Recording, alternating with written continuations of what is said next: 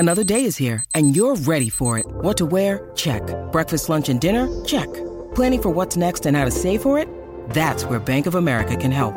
For your financial to-dos, Bank of America has experts ready to help get you closer to your goals. Get started at one of our local financial centers or 24/7 in our mobile banking app. Find a location near you at bankofamerica.com/talktous. What would you like the power to do? Mobile banking requires downloading the app and is only available for select devices. Message and data rates may apply. Bank of America N.A. member FDIC. When you need mealtime inspiration, it's worth shopping Kroger, where you'll find over 30,000 mouthwatering choices that excite your inner foodie. And no matter what tasty choice you make, you'll enjoy our everyday low prices, plus extra ways to save, like digital coupons worth over $600 each week. You can also save up to $1 off per gallon at the pump with fuel points. More savings and more inspiring flavors make shopping Kroger worth it every time. Kroger, fresh for everyone. Fuel restrictions apply. It's just that is so good. I admit it. Right.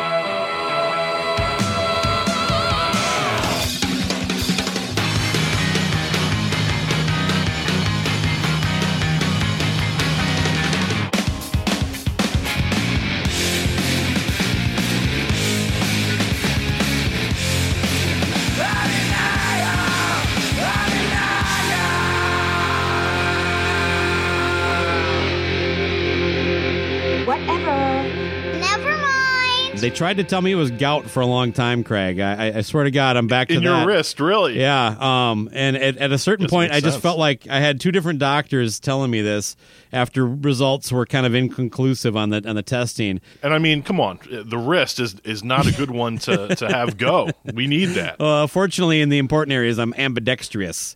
Ah, so. There we go. Nicely done. All right, big word like gymnasium. Yeah. There we go. There's the Kiss drop for the day. Yeah. Right. We have Craig Smith returning to the program. Craig, welcome back. Thanks for being the diverse crowd of people talking about Pearl Jam 10. That was LC's joke, by the way, his contribution to today's show. He always makes an appearance in some way, doesn't he? He wants to be included. Yeah. We got a big one today, man. Coming in at number 3 on Rolling Stone's greatest grunge albums of all time is the 1991 debut record from Pearl Jam 10. This was released on my birthday, August 27th, 1991. It was produced by Rick Parashar and Pearl Jam, and it had the singles All Monsters for the most part. Alive, Even Flo and Jeremy. Maybe not so much Oceans as a monster, but anyway. And this sucker has gone on to sell 13, 14 million records there, Craig. This is an album you go back to? To be completely honest, no. It was nice to revisit it because I tend to go towards Versus, which is my favorite. No Code, which is my favorite when Versus is not my favorite. 10 I kind of revisited when the Redux came out. Yeah. Obviously, Pearl Jam's one of those bands, I probably said it in the last episode, I tend to go more towards their official live bootlegs than the studio records. I think that's where they really shine. So it's not like I don't hear these songs all the time. But in their studio... Yeah, in the studio counterparts, it's not an album I go back to very often. So it was nice to kind of go back and switch back and forth between the original and the Redux, during this listening process. I'm still working my way through that mountain of live stuff you sent me after the last show. So thank you for that. You're welcome. Yeah, wonderful shit. Good stuff. I got to tell you, that last episode that we did on Versus, after that I went deep into a Pearl Jam rabbit hole. And I found two Pearl Jam podcasts that I subscribed to and immediately joined the Patreon for. Wow. One is specifically live recordings. They do one per show, and another one is more topical. Single Podcast Theory and Live on Four Legs. Both recommended. Really good, very obsessive level Pearl Jam stuff, but good hosts, fun to listen to. Right on. Obviously, nice plug. You know a lot about that, having years co-hosted a show with Cannonball. Yeah, exactly. Exactly. We're two great hosts. We're very informative. That's right. And, you know, and as Wadley said in the last episode, being podcasters, we have to deal with a lot of groupies and deal with that kind of stuff, too, that comes with just all successful podcasters. Yeah, absolutely. That's why Eric and I had to take a break from cutting a swath through Pennsylvania. And that's why we're retired. Just the groupies got out of control. Too much pussy. Well, let's get a little bit into the backstory of this. I don't think we carried too far back into the formation of this band on the last episode. Of course, Stone and Jeff had been in a band going all the way back to Green River, and then from that they kind of formed Mother Love Bone, and that was kind of on the precipice of their like first major label kind of release when their singer Andrew Wood overdosed and died, and that band, of course, came to an end before they even released their major label debut anyway. So Stone and Jeff kind of soldiered on. I think the story of how they ended up with Eddie is probably the most fascinating part of all this. Because, I mean, he's a guy in San Diego. How does he actually even end up with this tape? How do they get it back? And, you know, because he wasn't someone of any note. And if you look at it, it is very serendipitous, because I can't think of a... he seems just the perfect guy for the job is all I'm getting at. Yeah, and I mean, they... in Pearl Jam 20, which is a documentary I know you've seen and that I definitely recommend for anybody just into music documentaries, whether you're a Pearl Jam fan or not. It's one of those that's just put together brilliantly. You know, they talk about getting this 3-song cassette. Basically, they sent him instrumental demos, and they got this back with just, you know, probably a primitive 4-track. He probably took their thing and just sang whatever on top of it, and they were just like, holy shit, like this is there's no way this isn't the guy, you know. And you got to think, like, at that point it's just a matter of, can you get on with this dude? Right, and that's a huge part, though. That's it absolutely is. And I mean, you know, they've you know, had kind of weird times in the band with power dynamics and things like that they kind of get into, but you know, looking at it on the surface, especially during this era of 10, watching live shows from this time, he was meant to be a front man for this band. A lot of like the grunge movement is all focused on Nirvana, and then from that point on. Now, this album actually came out a month before Nevermind, although I think it definitely benefited from the success of Nevermind.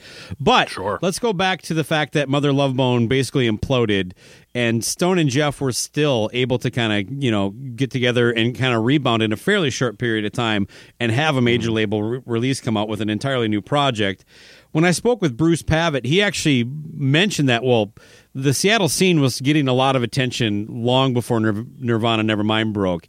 And I think that kind of adds credence to it, because like a record label, why would you even still hang in there with these people? They might still have the contacts, but you might be like, look, guys, it just isn't going to happen for you. This isn't the type of luck most people get. You know, you look at a band like Y&T, it's just bad break after bad break, but it's one band carrying forward. This band had a huge bad break, and they hadn't even accomplished anything. So the fact that they were kind of still given the opportunity in such a short period of time does add credence to the idea that this Seattle scene was getting noticed with or without Nirvana, never mind blowing up the way it did. Right. Now, who knows how it would have turned out if that record didn't hit, but...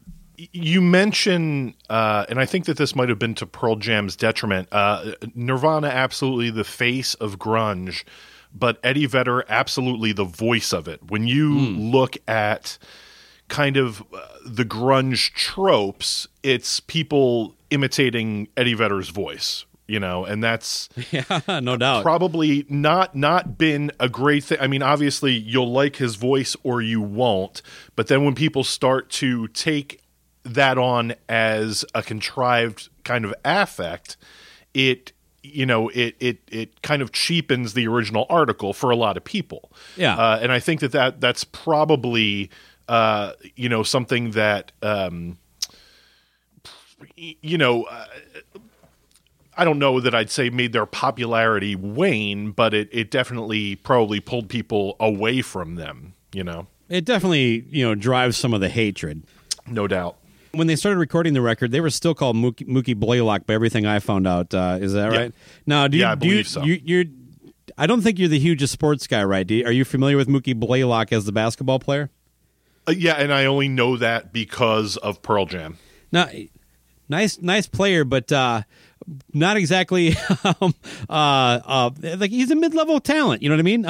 Okay. And I thought it'd be fun to just give the listeners the career stats of Mookie Blaylock, if that's all right. Yeah. All right. Well, he played in 889 games. He averaged 13.5 points. Again, not bad, but that's not Michael Jordan level. 6.7 assists, pretty solid. Field goal percentage, 40.9%. From three-point range, he was 33.6, and a solid, this would definitely make Shaq jealous, 73.6% from the free-throw line. But I got to be honest, Craig, I could do better than that in grade school from the free throw. I had at least an 85% free-throw percentage in 6th grade. See, I was just going to say, you said a lot of words. I'm not sure what any of them mean, so I'm just going to take your word for it. Oh, man. I never found out anything confirming this. I don't know whether Mookie knew about them or cared. Do you know anything like, I'm guessing Pearl Jam isn't his kind of jam, so to speak. I feel like in the documentary that they show, if I'm remembering correctly, it's like a scene of them in a car, maybe playing their first show as Pearl Jam, They say something like they got a cease and desist or something like that. So the new name is Pearl Jam. It was like them goofing around. I don't know if there's truth to that story. But, yeah, I mean, there very well could be. There's a lot of mythology within the actual name of the band and the Mookie Blaylock thing. So it was really difficult to tie down. And they seem to like to keep it that way for the most part. So, now, I mentioned the interview with Bill Simmons in the last episode. Eddie has a fantastic Dennis Rodman story in there, where apparently Eddie is friends with Dennis Rodman. Now Dennis Rodman is a more known player, much more of a character, but still odd to find out he's a huge Pearl Jam fan. He ends up in Seattle the day before a game. He meets Eddie at the hotel, and immediately talks Eddie into flying to Las Vegas so they can catch, I think, Alice in Chains or something like that. Wow. And so Eddie's like telling the story much better than I can. But they land there and like everything just rush. They sit down. Dennis opens a can of Miller Lite and he's like, "Isn't this relaxing?" And like basically he takes the red eye back to get some time, just to get to the hotel before the team leaves for the game, and doesn't really sleep the whole time. But wow. And of course, the Bulls head coach had some eyes for Eddie walking into the lobby that day. Blamed him, apparently. There you go. Yeah, and it's just a friendship that I've always been tremendously baffled by. Yeah, it's a weird one, man. Dennis is a nut job. Well, Dennis definitely is also buddies with Kim Jong Un. That's what I'm saying. So they changed the name to Pearl Jam, which to me is more sploogey than grungy. Good point. Yeah, nicely done. I liked it. Please tell me that was not written down and that just came off the dome. I came off the dome and then was written down. It's like, I got to keep this. This is gold. Craig, fair enough. You're going to love this. You're nothing if not honest. All right. So the album cover gives us all sorts of references to the number 10. 10 hands, 10 arms. They're all giving 10, or giving 5, but so that makes a bunch of 10s. Everybody's got 10 fingers, 10 toes, right? 10 ears. That's right. But 12 songs. 11. Oh, 11. Sorry. Well, I mean, it depends on if you're counting the hidden track as 12. Well, I suppose I was, but I think you can see. You can see clearly on this mini disc copy that the track 11, there is no track 12 listed. Man, mini disc is kind of like the Bigfoot of formats. You know what I mean? It's like you almost did those exist or didn't they? They clearly did. I am jealous. Yeah. How many mini discs do you own? Well, this is the only pre-recorded mini disc that I ever bought. Oh, so it was all for recording for you. It was all recording for me. All so right. Basically, I'm not going to go off into a huge jag about this, but I recently got back into minidisc just because it's fun to make discs, and it's more fun than playlists. So, I used to there's a shot. I used to bootleg concerts with them. I had a semi-portable one, and basically just used it mostly for like collecting live shows and shit like that. It was the step up between cassette and recordable CD, which at that time was way out of price range and probably not consumer friendly. Okay. So this was like 92. Yeah, I remember like the display at Best Buy was not like grand, and it was all like big albums. Kind of like CD was at first, you know, you could get like Thriller or Born in the USA, you know, shit like that. But yeah, I think it was more. I think it might even still be fairly big in Japan. You go on to eBay, like there are tons of auctions from Japan for mini disc. But yeah, this was the only one I ever bought because I just was curious how it would sound and what the liner notes were like and all that shit. You know, it's comparable to CD, you know, but it was fun to bring it out. Is it lossless like CD or? No. So basically it's, I think they call it at-track compression, which is comparable to like MP3, but probably sounded better. Like when I listened to it then, I didn't really notice a difference, you know? And, you know, you'd probably be hard-pressed to, like... I never, like, went and did an A-B with them, you know? It was more just, like, a convenient thing that was cool to bring around, you know, when you had a portable. But, there is compression on it, yeah. Okay. So not truly lossless. There you go. So anybody who has any further questions about the minidisc technology, you email Craig at craigminidiscsmith@gmail.com. That speech of mine is going to be at least 7 drops in further Cobras and Fire episodes. I can sense it now. I'm still waiting for the right opportunity to use your new setup as show art. Yeah, it's something else. Yeah, it is, man. It's pretty cool. All right, well, back to Pearl Jam. Yes. Well, the album got decent reviews upon release. Even the crusty octogenarian Robert Christgau, my favorite guy, I was waiting for it, giving it a B-. That's like an 8 on whatever Craig rating you're going to give today. That's not bad. Anyway, let's get into the record. What do you say? I'm ready. Well, it opens up technically with kind of a little bass riffy kind of Congo thing that they close the album with.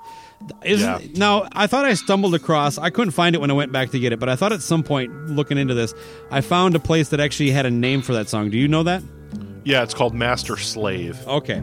So Master/Slave. I think the Japanese pressing actually lists it. I think that's the only CD release that actually gives a title for it. Okay. But yeah, so the first official listing on our copies anyway is the song Once.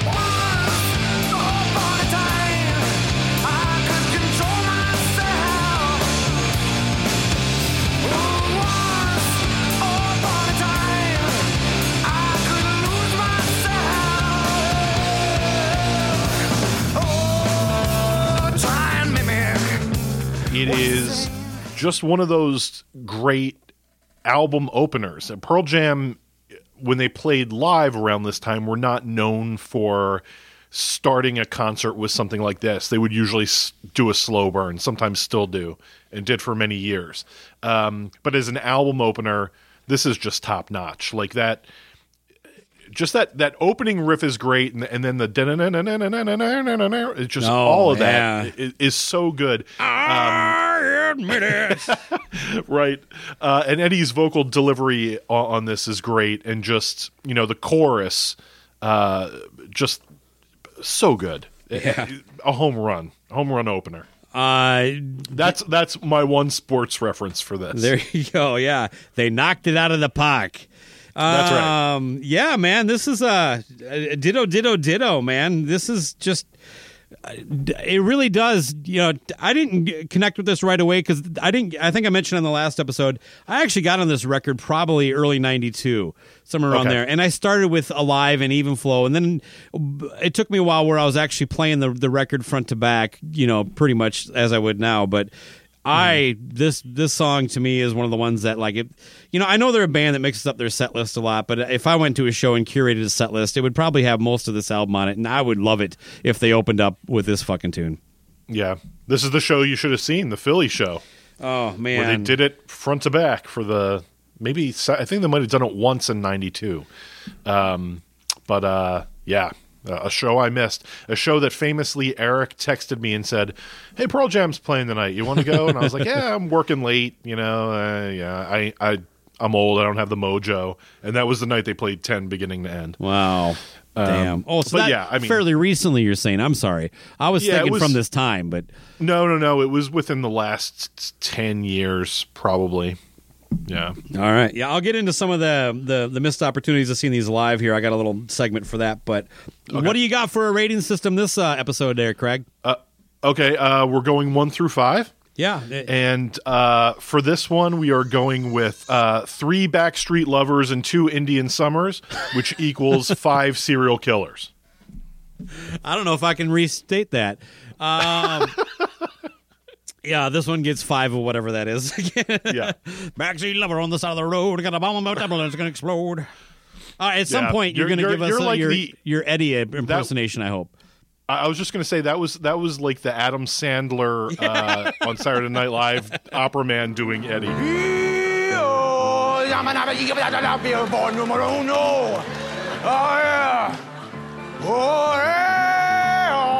Somebody got to do that cover old time magazine. Oh, yeah. Freezing, rest his head on a pillow made of concrete. Yeah. Oh, feeding, maybe he'll see a little better Saturdays. Oh, hell now, faces that he sees now I can hate them for me.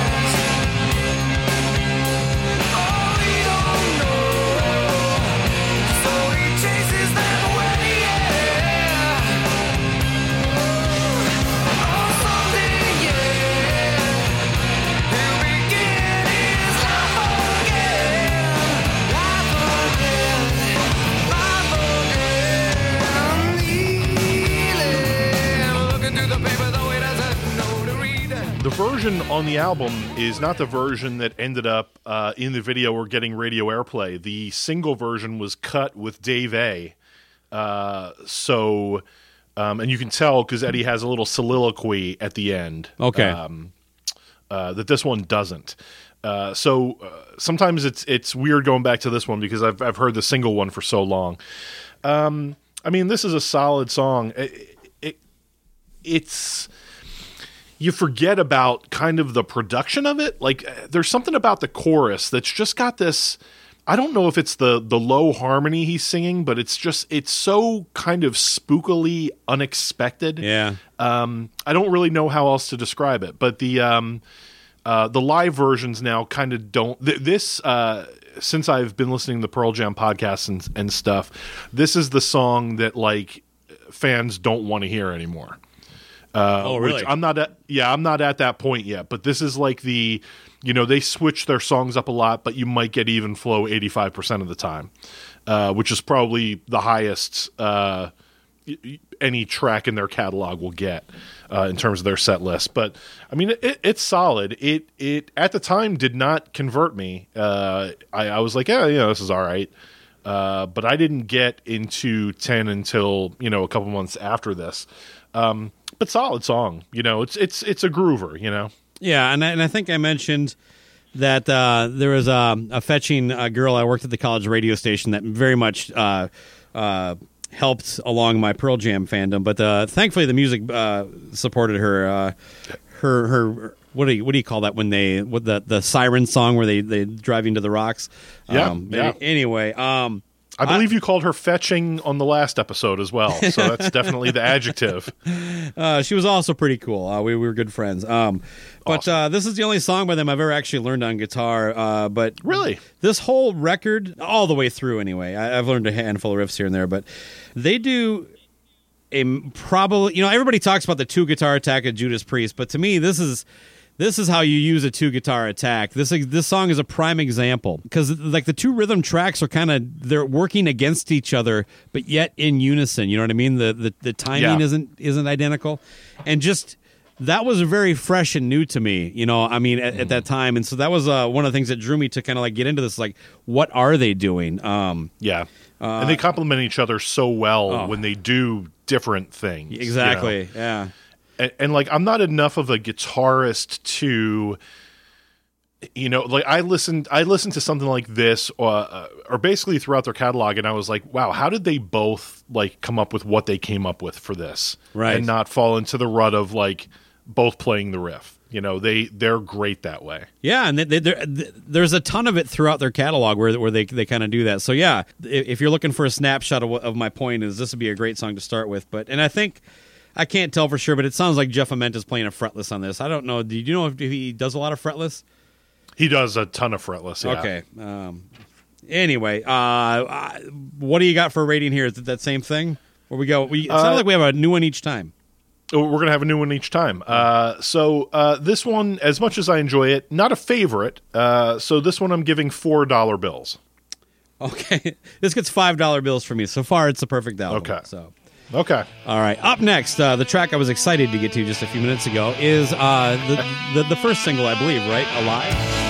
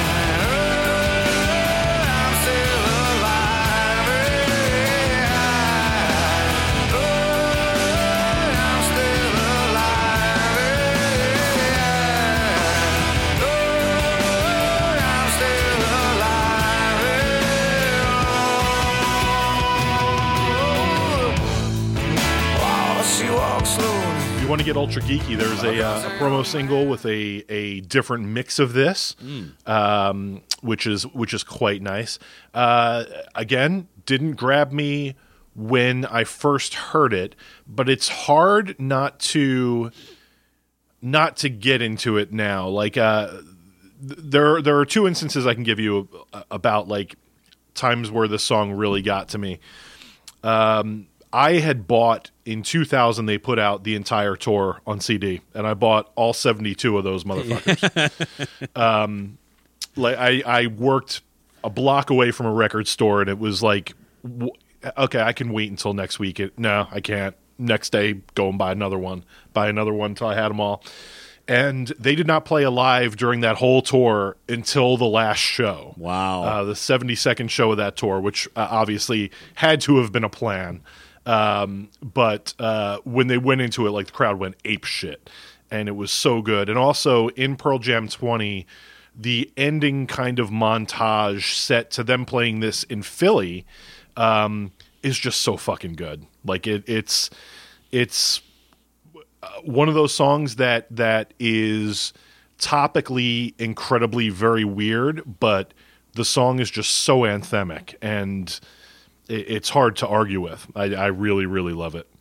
I particularly, shockingly, love the Rock and Roll Hall of Fame performance of this.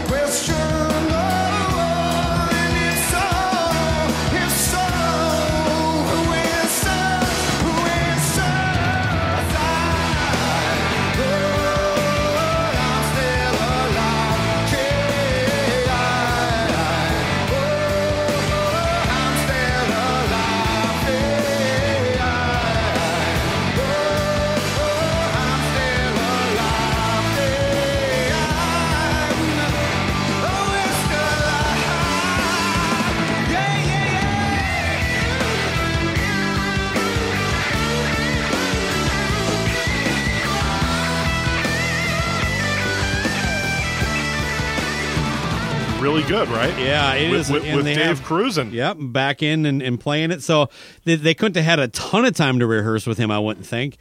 And it is extremely moving, and tying it in with that moment of being enshrined and kind of seeing that backdrop of the history of the band, and then, you know, and how that just kind of pulls yourself into it too. Like, I have been a fan of this band since this song, you know what I mean? And just being able to ride that, you know, it was just masterful. So that'd be a live performance I would recommend as well. But I was definitely remiss in not including that. So that would absolutely be a third incredible performance of it.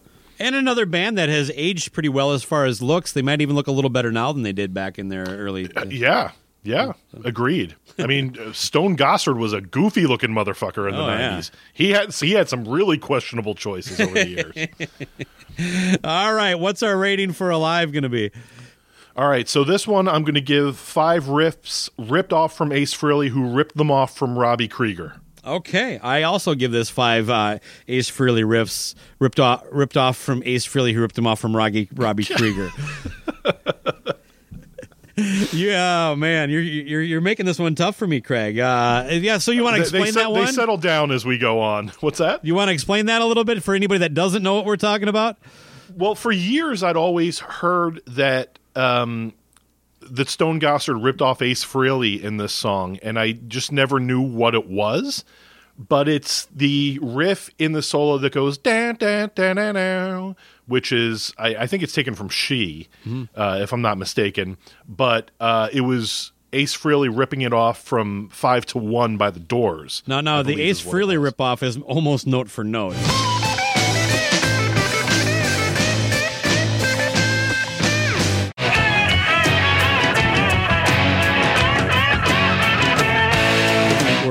You can at least say Mike McCready added a little flavor of his own, but okay.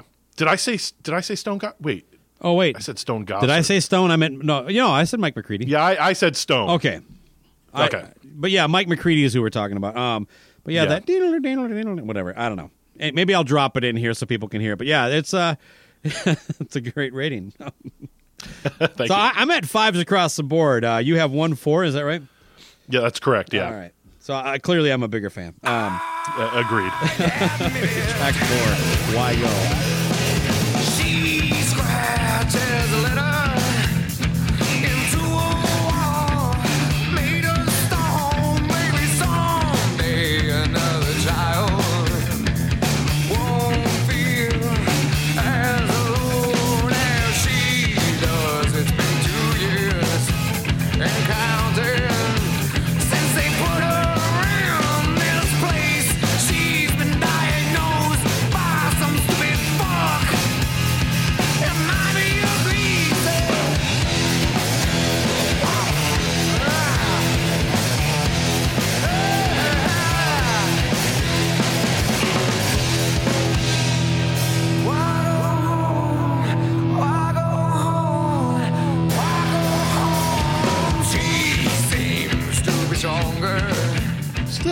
was it took me many years to appreciate this one at all. There are two songs on this record that at the time, I don't know why I didn't get into them. It's not that they're necessarily bad, but I think that they're not the fives that the rest of this album holds.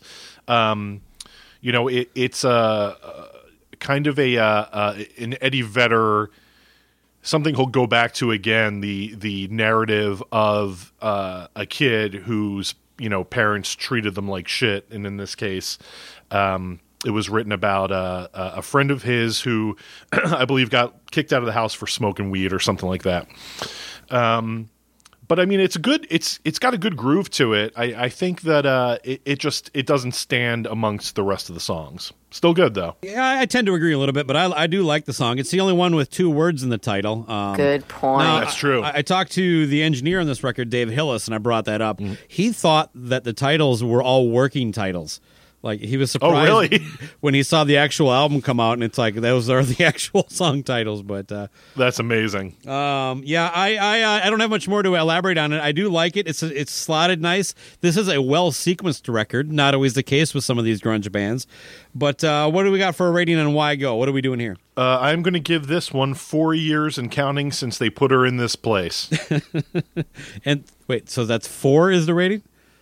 Yes. I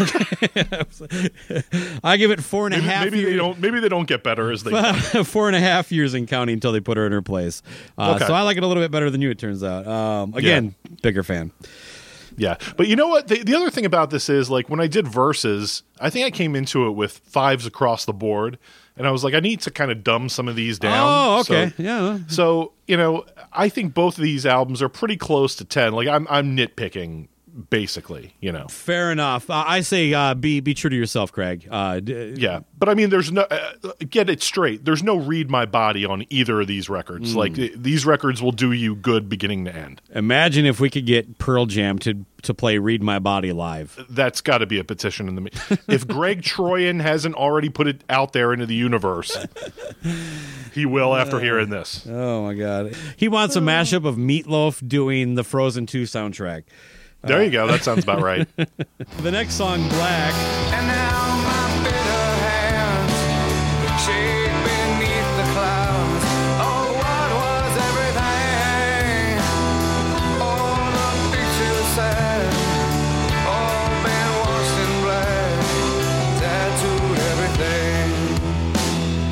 been washed in black. Tattooed everything.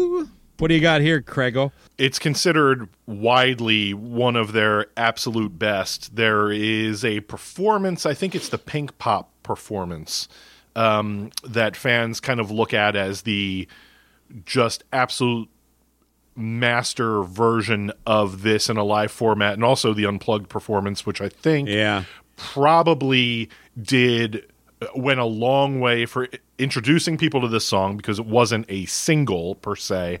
But being on MTV Unplugged definitely brought it into the living rooms of people who might not have heard it otherwise. And just what an emotive performance, Jesus Christ. It's just got one of those – the whole song's great. And it's got one of those tropes I love where they kind of just take three chords with one riff over – you know, the same riff over each chord and just repeat it in threes, and it works so well. I remember being in a band and, you know, the guitar player mocking me about Pearl Jam because I was huge into them at the time, and he would just walk around, and I was like, that's not all the song is, you dick. Yeah. Like, yeah, it's the hook of the song, but that's have you heard the part, other 4 minutes? It is. I mean, yeah, we could have. Yeah, somebody in this room come up with something that good and then mock me about it. Yeah, exactly. And listen to the 4 other minutes of the song. But yeah, I mean, it works so well. And that day the band was broken up. True. Did you see? I can't remember if we talked about it on the Versus episode, but when he comes out on Letterman, I have that noted. And, yes, that I'm going to drop that in here, man. Wow. Why can't it? Why? Do me a favor. Later tonight, get a clock on the. I want to find out how long ago. How long that section is. Why You know what? Do you want to really know how that's done? Yeah. Have it done right? Do it for me. Do it for me. Okay. Eddie? Huh? Wait a minute. Eddie? No.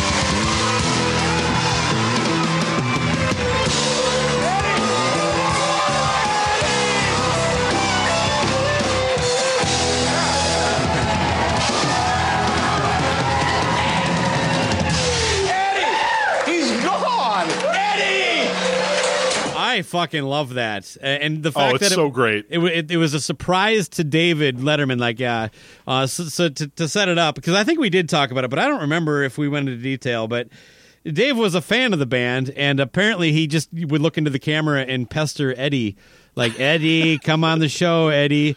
And so they arranged it when Eddie was. But I believe that when he did that, like, Paul Schaefer would start playing, yeah, like that riff was kind of along with the gag. So the setup is that Dave starts talking about it, again, and Dave actually does that.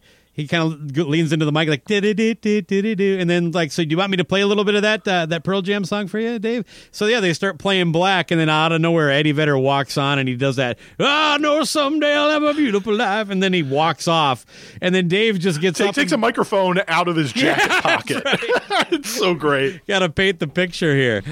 Yeah, and then yeah, and it was weird. I think it was 96 or something like that. Yeah, it was later on.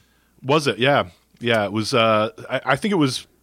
It might have even been 98, like around No Code. It was, Eddie looking cool. Yeah, I'm starting to sound like Lee McCormick. What happened to me? Oh man. But what a great. Yeah, it was. Look it up on the YouTube if you haven't seen it. It's, I'll really probably share it in the Facebook group too. But yeah, it is. Yeah. It is just classic. Yeah, and then I just love the way he walks off, goes off the side stage door he came in, and David Letterman gets up from the desk and actually follows him out, and the camera goes him, and he's literally gone. Yeah. There was no, like, call back to talk or have him on the show or anything. It was just in and out, and it was perfect. Very cool. And I've actually, I saw a live performance of Colbert there when I was in New York City, so I actually felt like I was in the room, Craig. Oh, wow. That's awesome. Yeah. There you go. Anyway. I love it. All right. So what's our I don't have much more to add to Black. I think it's a fucking fantastic tune. It was one of the early songs that grabbed me outside of Alive and Even Flow. What do we got for a rating here? We have 5 kids at play. I give it 5 kids at play as well. I would give it 10 kids if I could. So. Yeah, I mean, the live version, I believe, any live version will push it to 10. Once he gets to that We Belong Together bit, fucking insane. Yeah. Insanely good. Yeah. Always good. Well, side one closes out with Jeremy. At home, Darwin Pictures.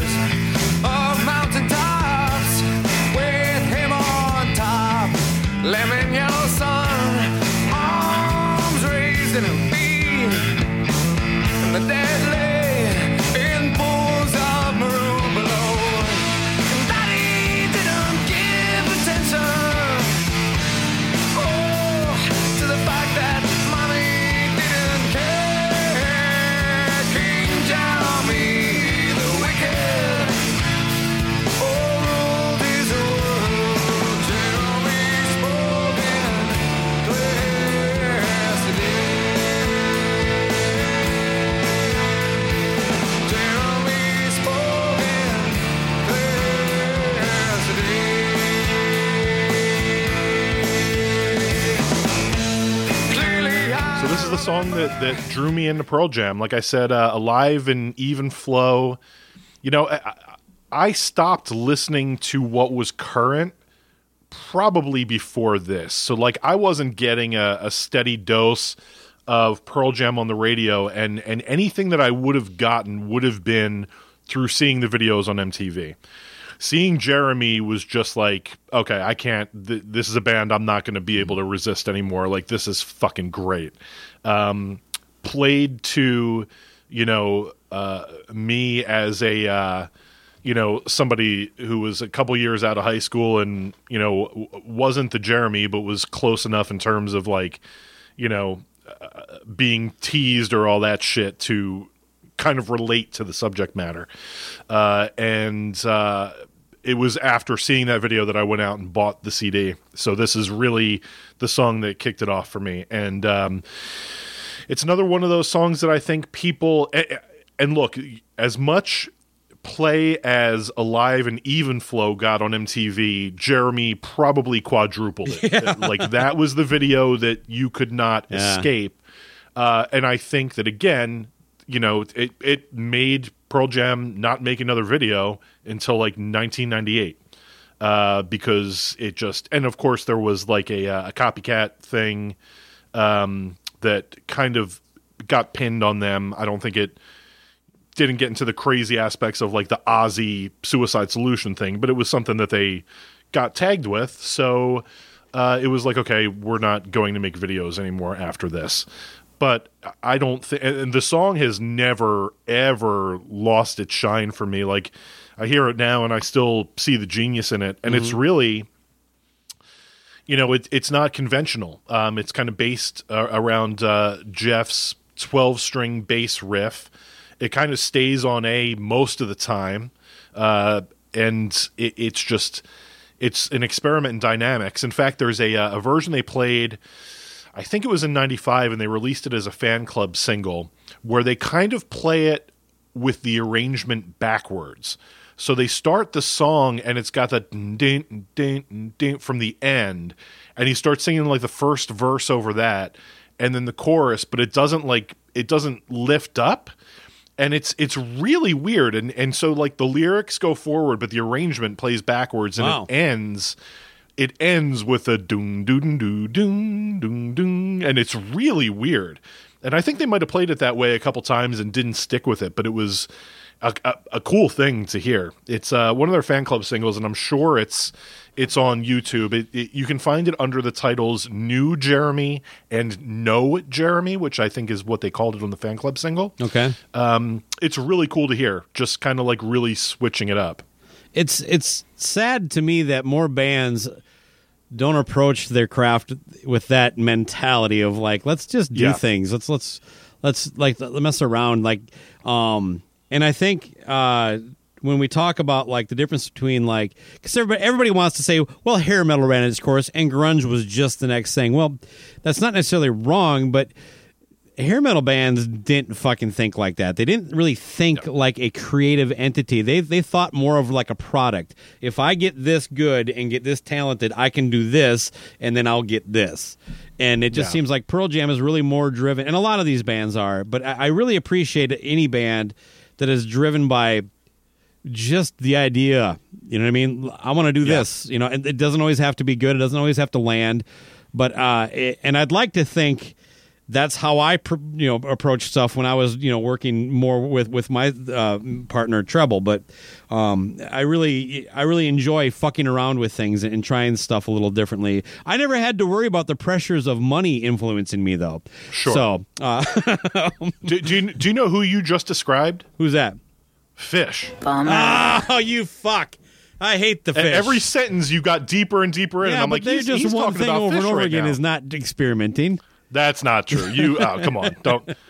Don't be ignorant. I can't wait until you do your Fish sidecast. I'm there for it. All right. Well, the Fish with Baco. That's right. I like it. Or maybe we should just call it Fishing with Baco. I like it. I like that too. All right. Well, before we get into side two, you've already been on the show, so we don't have to get into any of those stock. Well, wait, we didn't rate this. Oh, give me your rating. Sorry. I'm giving Jeremy 5 blackboards. Oh, I also give it 5 blackboards. Okay. Absolutely love this song. You know, I will like this. I guess I should comment a little bit on the tune. When I first would listen to the album, it was a great tune. But now when I listen to it, it almost stands out like a separately produced track. Like it just sounds sonically a little different than the other tunes. But I think that has a lot to do with the fact that, you know, of the timing and the video, it you know, that was the first really like scripted kind of shot music video. The other ones were just live performance ones. So I don't know that it actually necessarily does. I think it's my mind playing a trick on me based on how, like you said, I mean, even Flo was just beat to death on MTV for about 2 months. This was even more so, and for a longer period of time. But agreed. But I mean, this is another one of those songs that's got, you know, kind of the, and look, I we'll probably talk about this as we go, but I prefer the Redux mixes to the original. But the one thing that the original, I mean, the Redux has them too, obviously, but the original kind of introduces the kind of, again, much like Evenflow, the spooky background vocals, and you get it in this too. Like, I think it's a combination of, like, the reverb and effects they use and the notes that Eddie chose, which are, you know, don't feel to me, and I'm not an expert, but don't feel to me like conventional background vocals. Well, before we get into side two then, Craig, last time you were on, we got into all the stock questions I ask everybody. So I have kind of more of a few talking points we can get to. I do think in hindsight, there is this effort with a lot of these bands to kind of say, well, they're more this or more that. It's not grunge, all that kind of stuff. This record in particular is often kind of like rebranded as classic rock than grunge. But with any musically valid movement, there's always some derivative nature to it and that kind of stuff. Being there, looking back at the time, this is this is not classic rock to me. It might be in the sense of time now, but this was very fresh at the time. This did not sound like Kingdom Come did, you know what I mean? With that band, right? Like, you know, this was, while it had influences buried in the roots of like 70s hard rock, there was a very fresh angle to the songwriting, the musicianship, and this was like kind of like more like the next step forward. I think it's easy now, 20 years, 30 years later, to say, oh, that's, you listen to that, that's like something you'd listen to on, you know, KQ or something like that, you know. And I think the production really stands out on this and really kind of separates it from that stuff as well.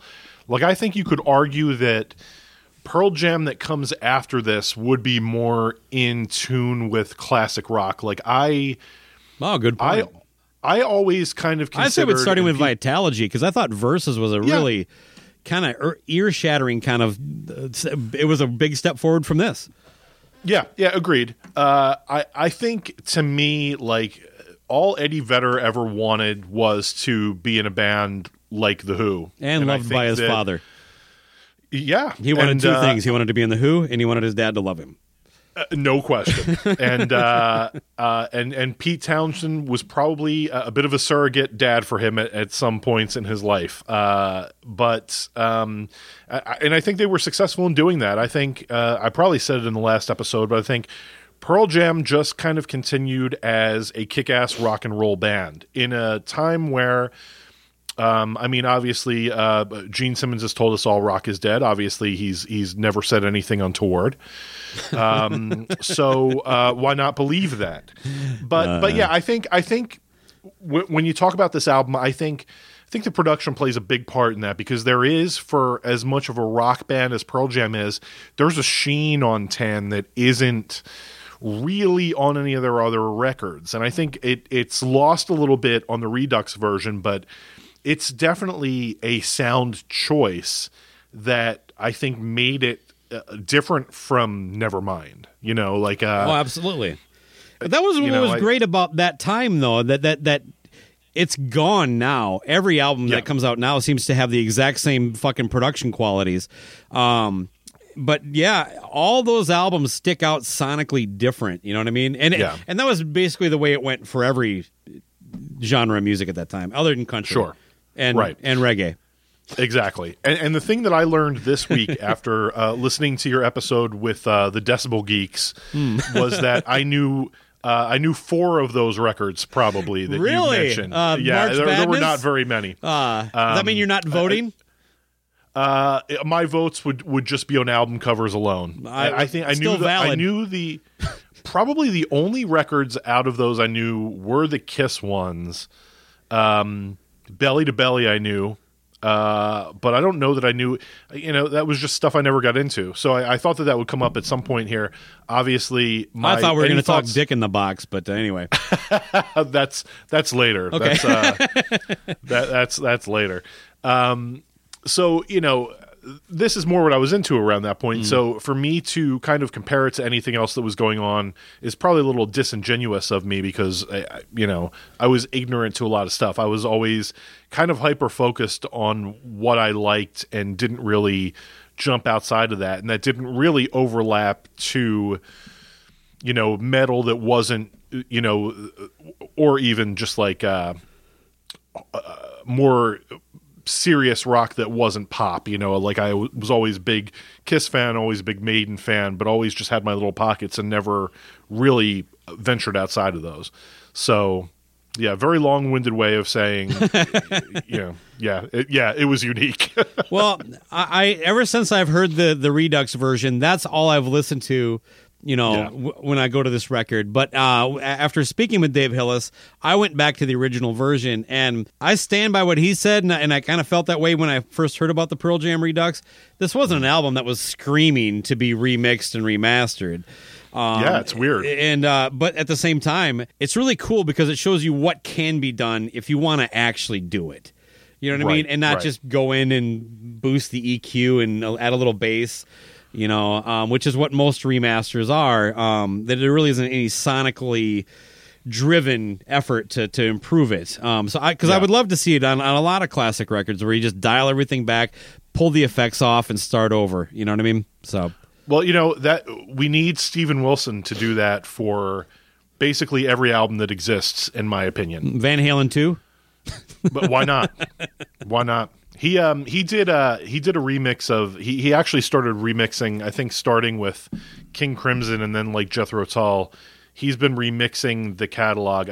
Steven Wilson from Porcupine Tree, my favorite band and artist, started remixing bands' catalogs, usually for surround as part of like anniversary sets. But He did a phenomenal job on Tears for Fears songs from the Big Chair by stripping away all of the 80s reverb, which made it just a solid, it was a great record to begin with, great songs, but made it a solid sounding record. So I'm down for Steven Wilson like remixing anything. And I enjoy when shit's remixed. Like I always enjoy hearing. Yeah, if it's a record I don't like it, if I don't like it, I'll go back to the original. It's not, these purists that get so upset that the Beatles catalog was remixed like the Giles Martin Sgt. Pepper. But those are so good, man. I'm told I'm an idiot for liking those, but goddamn, man, if you can take something that I've listened to all my life, probably the most revered catalog of all time, and just... yeah, maybe it was meant to sound that way, but when you blow it out into an entire 3D picture, like, that's fucking amazing. Like that's an experience, and I think that those remixes are great.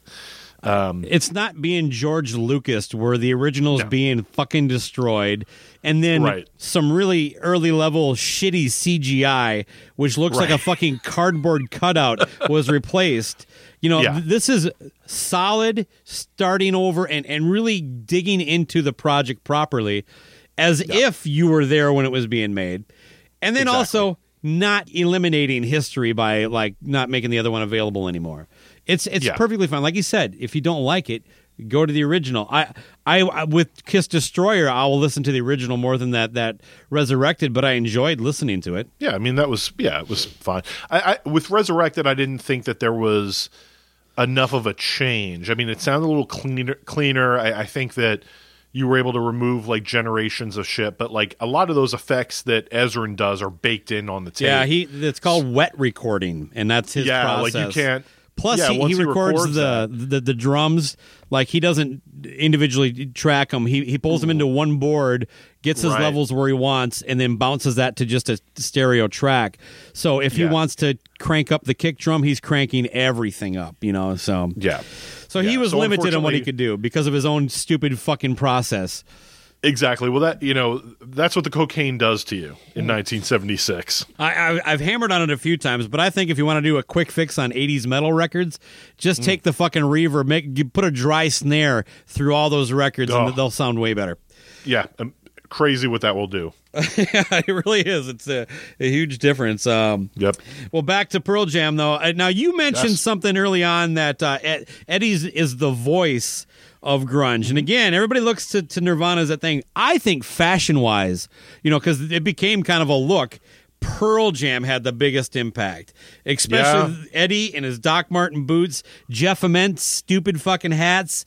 I mean, you talked about Stone Gossard's goofy looks. Both him and Mike McCready kind of had some weird hat choices at times. But I'd go to parties and see people trying to replicate that kind of image. And that stick figure logo that they had that was on T-shirts, that was fucking everywhere. And that kind of epitomized the grunge look. You know, probably more than any of the big four, I thought, image-wise, they hit home. And there was a lot of stuff that crossed over. I mean, I would say Mike Starr from Alice in Chains very much had that grunge look, too, you know. But, so for what it's worth, I think the fashion was driven by them. Yeah, no question. I'll never forget, if the conversation about the black riff during band rehearsal was the first step in the argument, me showing up to a gig in shorts and flannel, what was the nail in the coffin? Oh, I was like, ow. Yeah. I was trying to push us towards that direction. It was a classic rock band, and they were like, yeah, fuck you. You shouldn't be wearing shorts, and we will not. I definitely bought into the shorts. I was not able to afford Doc Martens. I had, I don't know, some fucking Kmart brand to boot, but I still tried to pull it off. But, you know, it was such an awkward time for me. It was difficult to do anything proper. Yellow Ledbetter was recorded during this. Let me ask you this, Craig. What is your favorite lyric from Yellow Ledbetter? I would say that my favorite lyric is yeah,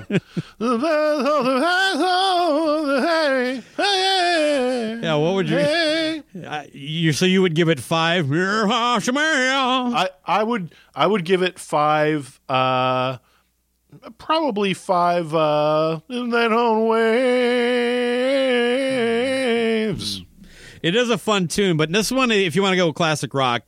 This is a little more than derivative of Little Wing, at least that opening riff. Oh, yeah. I mean, that's what it was. They were fucking around at rehearsal. Yeah. And that's why it doesn't have real lyrics. It was a goof kind of B-side that amazingly, I'll never forget the first time I heard it on the radio. I mean, I knew it as a B-side. Yeah. That was one of the reasons I got into Pearl Jam was because... Yeah, what single was it on? It was on the Jeremy single. Okay.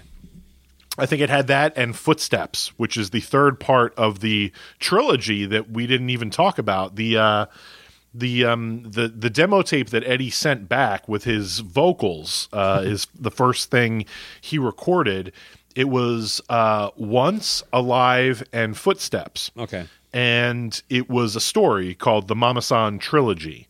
And Footsteps didn't come out until the Jeremy single. It was a performance that they did on Rockline. In 91 or 92 and ended up becoming a B-side, which is also a great song. It's also... that's a nice drop there, Rockline. Yeah, right? Mm-hmm. If you ever want to see the difference between what fame can do to Eddie Vedder, listen to the 91 or 92 Rockline and then listen to the 93 one, where he is either putting it on or fucking stoned out of his gourd and I bought into all of it. I know I talked about this in the last one.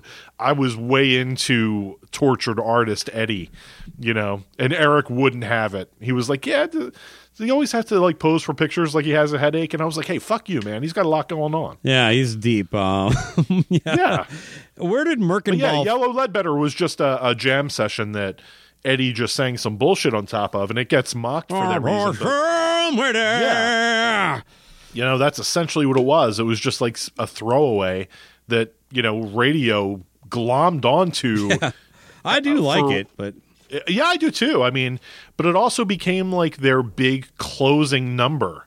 You know, as much as they switch up their set lists, you probably have a 50% chance of going out on Yellow Ledbetter. And when I think the last time I saw them, McCready would like just end with like an extended guitar solo and throw riffs of like random shit into there. And then the night I went in Philly, we got Number of the Beast, nice. which was pretty sweet. That's pretty. That's hard to even. I'm trying to fit that in my head here. How does that? It was out of nowhere. He was just like noodling, and then all of a sudden, There was a time. Oh man, when I have a mouthful of water, it's not the time. On the tour cycle, they were part of what I consider to be the pinnacle of Lollapaloozas, and that was the '92 one with Red Hot Chili Peppers. During the Blood Sugar Sex Magik record, Soundgarden, of course, touring for Bad Motorfinger, and then it had Ministry and Ice Cube to kind of give you kind of just a pretty broad spectacle. Yep. I if there was one that I could have seen, it would have been this one. Oh yeah, and were Pumpkins part of that one? I guess maybe next not. Year. I think '93 was Pumpkins and Alice in Chains. Okay, because Pearl Jam toured with Chili Peppers and Pumpkins. Yeah, and. I told the story last time about a friend of mine that got to hang with all three bands, right? When they played Penn State, decided not to go golfing or something with Eddie, or miniature golfing or something like that. Kyle, who's no longer with us, but photographed them. A picture of Eddie that he photographed ended up in Guitar World. I have that autographed by Eddie and on my wall. That's pretty amazing. Yeah, so that was and I'm not a big Chili Peppers fan, but I mean, I definitely take a night where there was Pearl Jam and Smashing Pumpkins. Smashing Pumpkins pre-Siamese Dream would have been something really interesting to see. That record in particular to me is just a banger. Blood Sugar Sex Magik. Really? Yeah, I don't do much for them before. Or after, though. They never did it for me, but I never listened to an album beginning to end, so.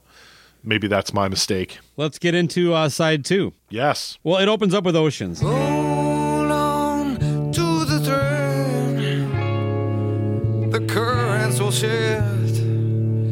Glide me towards you. No, something's left. And we're all allowed to dream of the next.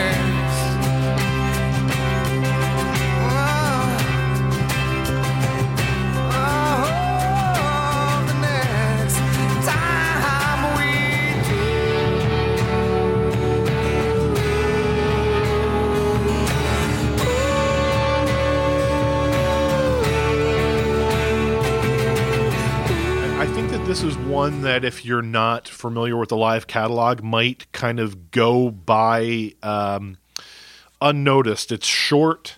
It's more kind of a vibe, but they opened their shows with this a lot. Really? You mentioned that they open up with a lot of kind of slow ones. So yeah, they would usually it would be like Oceans into Even Flow or something like that. But for that aspect, and I really like that. Not a lot of bands do it, but I kind of always liked the kind of just mood opener and then just fucking slamming into Even Flow or Once, you know. That 1-2 punch is really impactful when you open up with something that's kind of just like, I want to say like meditative, you know, it's got that kind of quality to it. I love Oceans. I think it's a great song. And you forget, or I did, kind of like the vocal effects that are really prominent on the original mix, like the flange on Eddie's voice, not on the Redux. When I went back and listened to it again, I was like, wow, I'd forgotten that this was how they produced this. But there was also a video for this, oddly enough. I don't think it was shown in America, but it's just kind of them in the ocean, and that's literally it. I think this was and I don't believe this was a single here. I think it was a single in the UK. Yeah, I thought it was weird that it showed up on the Wikipedia page as a single, but Yeah, I mean, that's the problem with Wikipedia. They often just lump all the singles together. But I think it was a UK single. There was definitely a CD single for it with a remix and I think like 3 live tracks. So yeah, I really dig this one. Good lyrics, but the song, we're starting to get into a little bit of territory where things, if there's weak stuff on here, this would probably be... Oh, there's only one song that I have a lower rating for than this, so let's just skip to that. What are we rating this one? Unlike you, I am going to give this one. I will be there once, twice, thrice, four ice, 5 times more. I will be there once, twice, thrice and a half times more. Okay. So it's good keeping up, by the way. Nicely done. Yeah, I did better on that one than most of them. But yeah, now again, a lot of these things for me, it's how it fits, and on the record, this is one of those albums that when I listen to, I really don't, let's pop to the next one. You know what I mean? Yeah. So I like it where it's at. It's a nice little break between Jeremy and into Porch, but it is just as a standalone track, just not my favorite. But you know what? You make a good point. This might have served better as a B-side with something else like. I don't know that I can forgive you guys for how you trash State of Love and Trust, because that's probably in my top 5 Pearl Jam songs of all time. No, I think it was just me that trashed it. I think Andy Shaw actually defended it. Yeah, weird. State of Love and Trust. They had there was another song of theirs, Wash, which was a slow B-side, which was also used as a show opener. So I tend to really like those, but I do wonder if maybe the placement of something more upbeat than this might have done the album better as a whole. Who knows? You know, it did okay. So I don't know that they're over. Yeah, shouldn't really be second guessing it too much.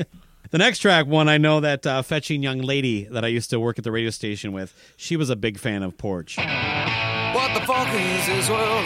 Run into you didn't leave a message, at least I could have learned your voice one last time. Daily my field is good, be my time by you. Would you hit me? Would you hit me?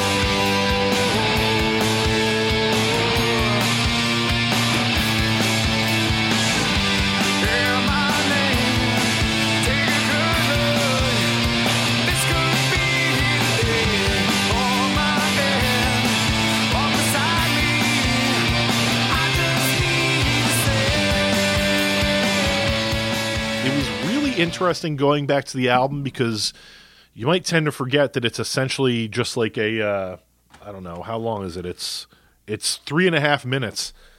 Most live versions are around 10 to 12, because this is where Eddie decides he's going to try to cheat death yet another time. This is the song, yeah. All right. Specifically during this time, again. Maybe worth watching the Pearl Jam 20 just for the footage where they show him just like a goddamn maniac swinging from the rafters at like various clubs, and then like at Pink Pop he's on the He's on the crane, the camera crane, with the guy that's filming, and he's trying to like gesture, like get me out over the audience, and they're like, "What the fuck are you gonna do?" And he ends up like jumping off the crane into the audience. It had to be fun for the people he landed on. Oh yeah, absolutely, the big moment. It's great. It's great footage to see, because you can tell Eddie's annoyed. The camera dude is like, "I don't know what you want me to do." Yeah. Like it's really great. But of course, you'll see also an even flow, him kind of jumping off the balcony thing and just all that kind of stuff. So this becomes. Now, do you think he just had really good shoulder and bicep strength, or does he only like weigh like 60 pounds? So he's kind of like a bird. A combination of both. Okay. You know, and it's interesting to watch the documentary because I think Stone says something like, yeah, every time he did it, I was like, dude, I don't want to be in another band where my lead singer dies. Just like, don't, what the fuck are you doing? Yeah. But I mean, it's amazing to watch, you know, years after the fact. So they would usually like jam this out in a way, not unlike the Fish from Vermont and keep the groove going. And always, you know, when it kicked back in after he would jump or come down or whatever, it was always like super fast and really good. So, so it works for me as a live track. I never really had much for the studio version of it. It's kind of a weird little song, you know, and it's an interesting choice that it became the one that they would use to stretch out towards the end of the show. And of course, on the MTV Unplugged, this is the one where no rafters to climb, so he stands on a stool and writes pro-choice on his arm while trying to balance himself on a stool. Which, as a diminutive figure, he probably was not as hard as it might be for someone of your stature or mine. So. No doubt. I love this track. You know, it definitely is one that it's weird because as much as I like it, I always kind of like forget that it's there. But then when it comes up, I'm like, fuck, this tune just knocks it out of the park. Another sports reference there. The other thing that's weird about it is, I mean, you know, for years I know it as a song that's towards the end of the set. To think that this is like the second song on side two is just, it's weird placement. You know, and it's weird too, because I think these stories that you talk about with the live performance bring up kind of a neat dichotomy between how you and I look at this, because really for me, I've never seen Pearl Jam live. I was actually planning on going to this last tour before everything got shut down for COVID, just because I'm like, how is it not almost by happenstance that at some point, you know, because like a lot of my friends were into these guys too, that I would just end up going, but I never have. But for me, it is all the studio recordings. Digging into that stuff you sent me was really the first kind of experience that I had delving into them as a live band heavily anyway. I think since the last time we talked, we probably talked about the radio. They did a radio thing like a week before Kurt died, I think. I think April 94. And they just released it through the 10 Club membership thing as a digital download. And they've put out certain vault releases. They've put out a couple from the 10 Tour, a couple from Vitology. And those are always great. I think their shows there's something about these early shows that just have a real charm to them. And it's not to say there's anything bad about the shows that come later, but, the shows around this time were just so good, and they're playing ferociously. You know, even when Eddie is fucked up, it makes for an interesting show and not necessarily a sloppy one. Yeah. You know, it just kind of affects his banter. So yeah, definitely worth checking out all that stuff. Right on. What do we got for a rating system for Porch? For Porch, I have 4 messages left. Okay, I'll give it 5 messages left. This to me is fair enough. We're getting back on track here. Up next, I think only because live ones, I would definitely give 5. Okay, well, fair enough. Up next, we have Garden. I will walk with my hands bound. I will walk with my face covered. I will walk with my shadow fled into your garden of stone.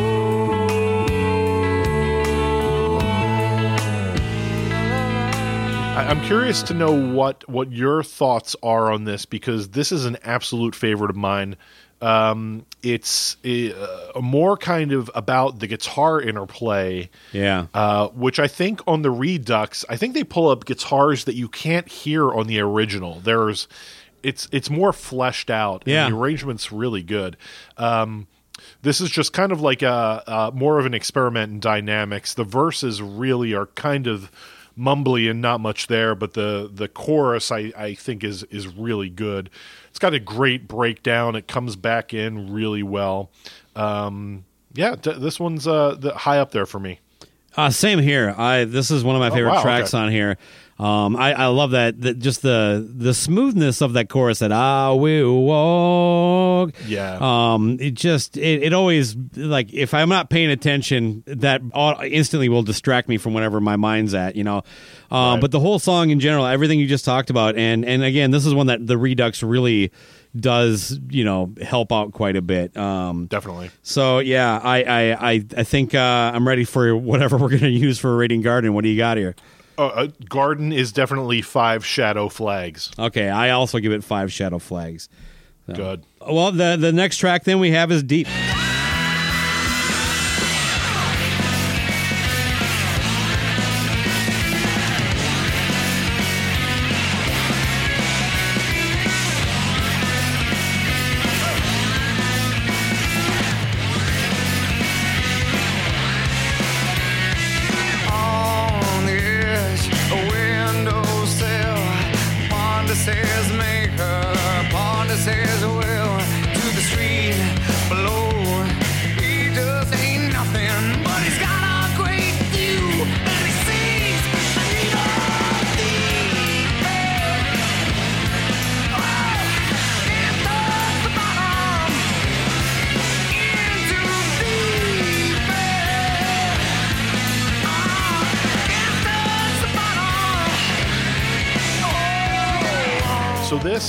Is the other one along with Why Go that just never did it for me, and this is one that kind of still doesn't. This is kind of the nadir of the record for me, and I don't know why. It's kind of weird when you look at those early shows. Why Go and Deep are usually back to back. I don't know if it was a kind of thing where it was just a part of the show I wasn't into. I don't know. I know that those songs kind of didn't stick around on the set list, for much longer once they had more albums out. So this one, I'll listen to it, but there were many years where this was a skip for me. I go back and forth with this one. There are times that, like, I really like it, but then when I sat down for this, I'm like, this really is kind of milquetoast. This is not one that, I don't know, maybe it's just a vibe thing. Maybe I just got to, like... I need to be at a keg party in a basement because it's winter and someone's cranking this and it really resonates. Yeah. But when I just, sit and listen to it, I'm kind of with you. Just it doesn't seem to have that same draw or appeal that sometimes it does. And I really don't have an explanation for it. Yeah.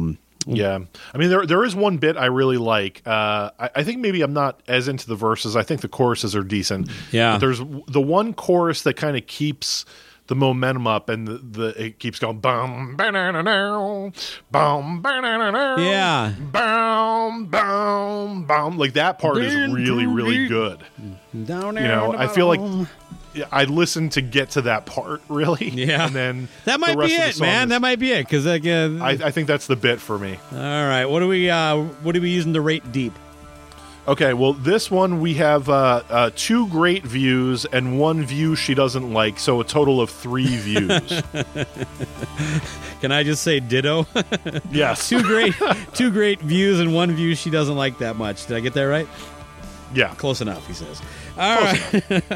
Well, it closes with Release. I see the world.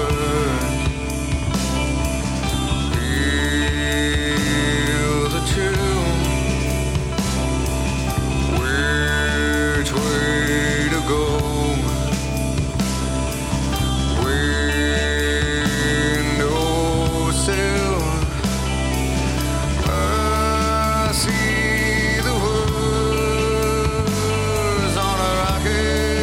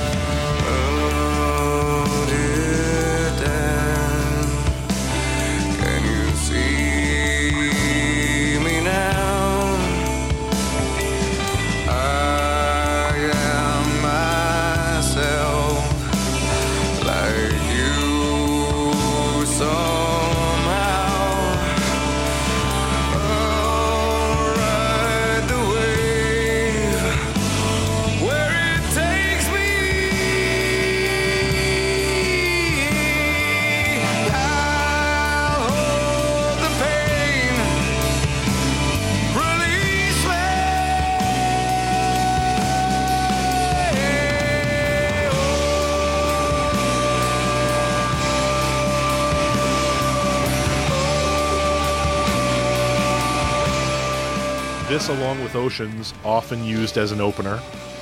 God, that's just weird to me. I got to check that out.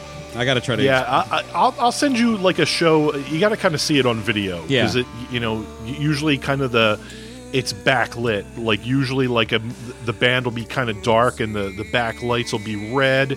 And then like as soon as they pop in the second song, spotlights come on. Okay. You know? So it's really a groove. Written about his father, a bit of an emotional song. As I mentioned in the last episode, the original CD and the mini disc as well does not have the lyrics for it, and the Redux does. But I was reminded, I have the songbook for 10, and it says, is that tablature or just the regular? Yeah, songbook? This is tablature. Okay. For release, it's got the guitar tab, but at the bottom it says, due to contractual restrictions, the lyrics to release cannot be reprinted in this book. What the hell? So not even in the sheet music for release are the lyrics printed.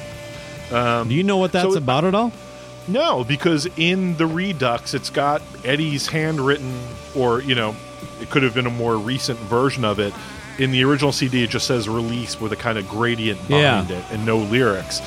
I always just thought maybe kind of too personal.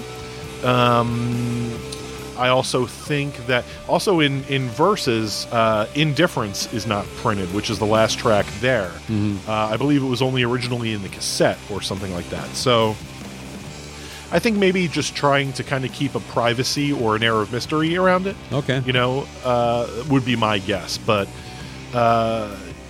this, if you've seen the, and I recommend if you haven't seen it, have you seen 2 Play 10? No. Where they play at Wrigley Field? Okay. It's a show they do at Wrigley Field, but it's kind of... Sounds like a great title for a podcast. Yeah, right? It's, I like it.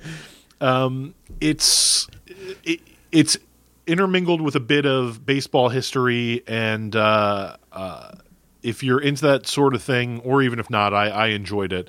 But this song kind of plays a big role in the film, which is nice. Hmm. Yeah, I really dig it, and I think that the bootlegs, listening to bootlegs and live performances, helped it along. Where I think it really, really shines. But yeah, I think that this is a really good one. Interesting kind of riff, kind of like a Doorsy. Yeah. Reminds you of like The End or something like that. That kind of just like drones on one chord and kind of moves off it a little bit when you get to the hook. But kind of the whole song is kind of really centered around that little riff on the D. You know. And drone is the perfect word because there is, especially during that first verse, kind of almost that like... that kind of just hovers over it. I love this song. This is a perfect way to end this record. It's such a great closer. And it's weird because, you know, relationships with a father is not a huge topic in rock and roll, and that to me adds a lot to the freshness of what Pearl Jam brought. And I know you know, that was largely this record where he addressed those kind of things, you know, with, you know, the songs like Alive and whatnot, but it definitely added to it, you know.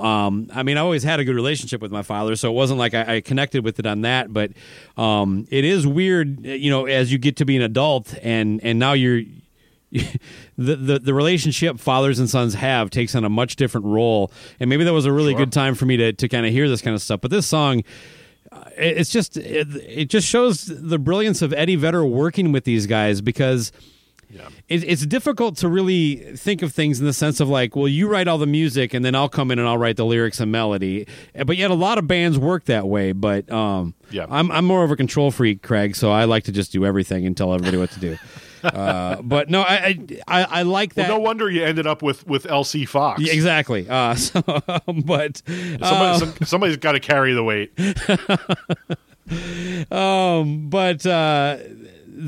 Being able to do it and to do it at this level, to me is great. And this song is just another example that just, it actually just makes me jealous to be honest with you, that like, I didn't write this song. I wanted to, Eddie, I wanted to write this, and you took that from me.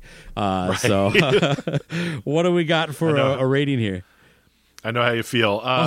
Did you want to elaborate on that? Or no, I'm co-signing. Okay, all right. This one I give 5 absolutely killer concert openers. All right, this is 5 killer concert openers for me, so almost 5s all across the board. Well, that gets us to the final thought segment here. I'll tell you this from my end, this record has aged very well. After talking with Dave Hillis, I mentioned earlier, I went back and listened to the original mix and the master. And like I said, I really don't think a redo is necessary. But at the same time, I'm glad they did. This record, like a lot of these big ones now that we're getting to the end, really takes me back to the funner times of this period for me. Oddly enough, because I know like I've talked about it on a lot of these episodes, how like this kind of reminded me of some like less positive experiences in my life, but this one, for whatever reason, an album that talks about a lot of dark subjects, this to me reminds me of the party. This album to me is jamming, with friends. This is chasing girls. This is kegs. This is, I really feel I missed out on seeing concerts during this period, but a lot of it had to do with proximity of living in Rochester, Minnesota and not having any money, so I really didn't see a lot of shows of the grunge bands during this time. Frankly, any of the time, other than Alice in Chains opening for Slayer and Megadeth and Anthrax. But this was not a crawl into a corner album for me. This was a banger, man. I know the subject matter is really heavy, but the vibe of this record is just raging, and that works because it really does have that same energy. And to me, when you talk about Eddie climbing the rafters and jumping into the crowd, a lot of that really vibes with the overall feel of the record, not the lyrical tone. And there is just like this euphoric endorphin producing vibe to this whole thing. It's good stuff. And I do this record I go back to fairly regularly, almost as often as I do Kiss music from The Elder. But what are your final thoughts on this? Yeah, I mean, it was really nice to revisit it. This album does hold a lot of really special memories for me. As I mentioned before, my friend Kyle, he was the one who really kind of pushed me into getting into Pearl Jam, and his stories about hanging out with them and all that stuff. And I remember actually the mini disc conversation made me remember one of the first mini discs I made. He brought over all the import singles, so I made a disc of like all the live B-sides and all the studio B-sides. And as a collector, which I've kind of always been, Pearl Jam just kind of hit all those buttons, the fact that, and it was, at a time pre-internet, and I've gone off on this jag many times, but like just that thought that you could go into a Tower Records and find something you didn't know existed. Yeah. Like that's gone now. You'll always know your favorite band. You'll always know the street date for the next record. You'll know the single is coming a month before it's dropped, as the kids say. But like this was a time when, and I mean, on top of that, I was a year out of high school at this point, but dropping $50 on like 2 CD bootlegs, silver CDs of Pearl Jam, and they were one of those bands that bootleggers really had a field day with. So there was always like at the local place, 20-30 Pearl Jam CD bootlegs weren't cheap. And that's an investment, when you're a kid out of high school with not a whole lot of money. So, that kind of stuff becomes really important. So, it's been great to kind of revisit those days. I didn't see Pearl Jam until 2000, so a lot of my big memories of them are around that time. But this was definitely what a time to become a fan of this, and the album just it was so good to listen to again. Right on. Well, as always, it's a blast talking with you, Craig. Always love having you on. And you. Do you have anything you want to promote, talk about, pods and sods? I'm a bit on hiatus right now, but the back catalog is over at podsodcast.com, the Pods and Sods Network on Facebook. I did just release an episode by the time that this drops, maybe a week or two ago, as the kids would say, with monkeys historian Andrew Sandoval. Right now, I'm working on a monkeys book, which will probably not be done in the next few years. But that's where a lot of my time goes to when time permits. So during this hiatus that Eric and I are taking from podcasting, we're reintroducing some of our older episodes into the feed, which got lost when we moved servers. So, nice. Some older from the archives pods and sods might be showing up if you subscribe. So yeah, look out for that. Well, right on, man. I appreciate this. I appreciate it. Yeah. Always good to spend these morning hours with you. Whatever. Never mind.